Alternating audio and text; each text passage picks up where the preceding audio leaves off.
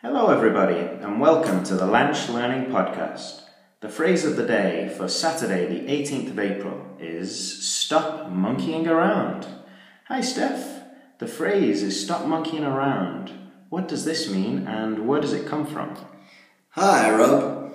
Yeah, stop monkeying around is a funny one. It basically means to act like a fool or not to be taken seriously. It comes from the fact that when we think of monkeys, we think of the silliness they often portray. Good one, Steph. Thanks. So now we know. We can stop monkeying around.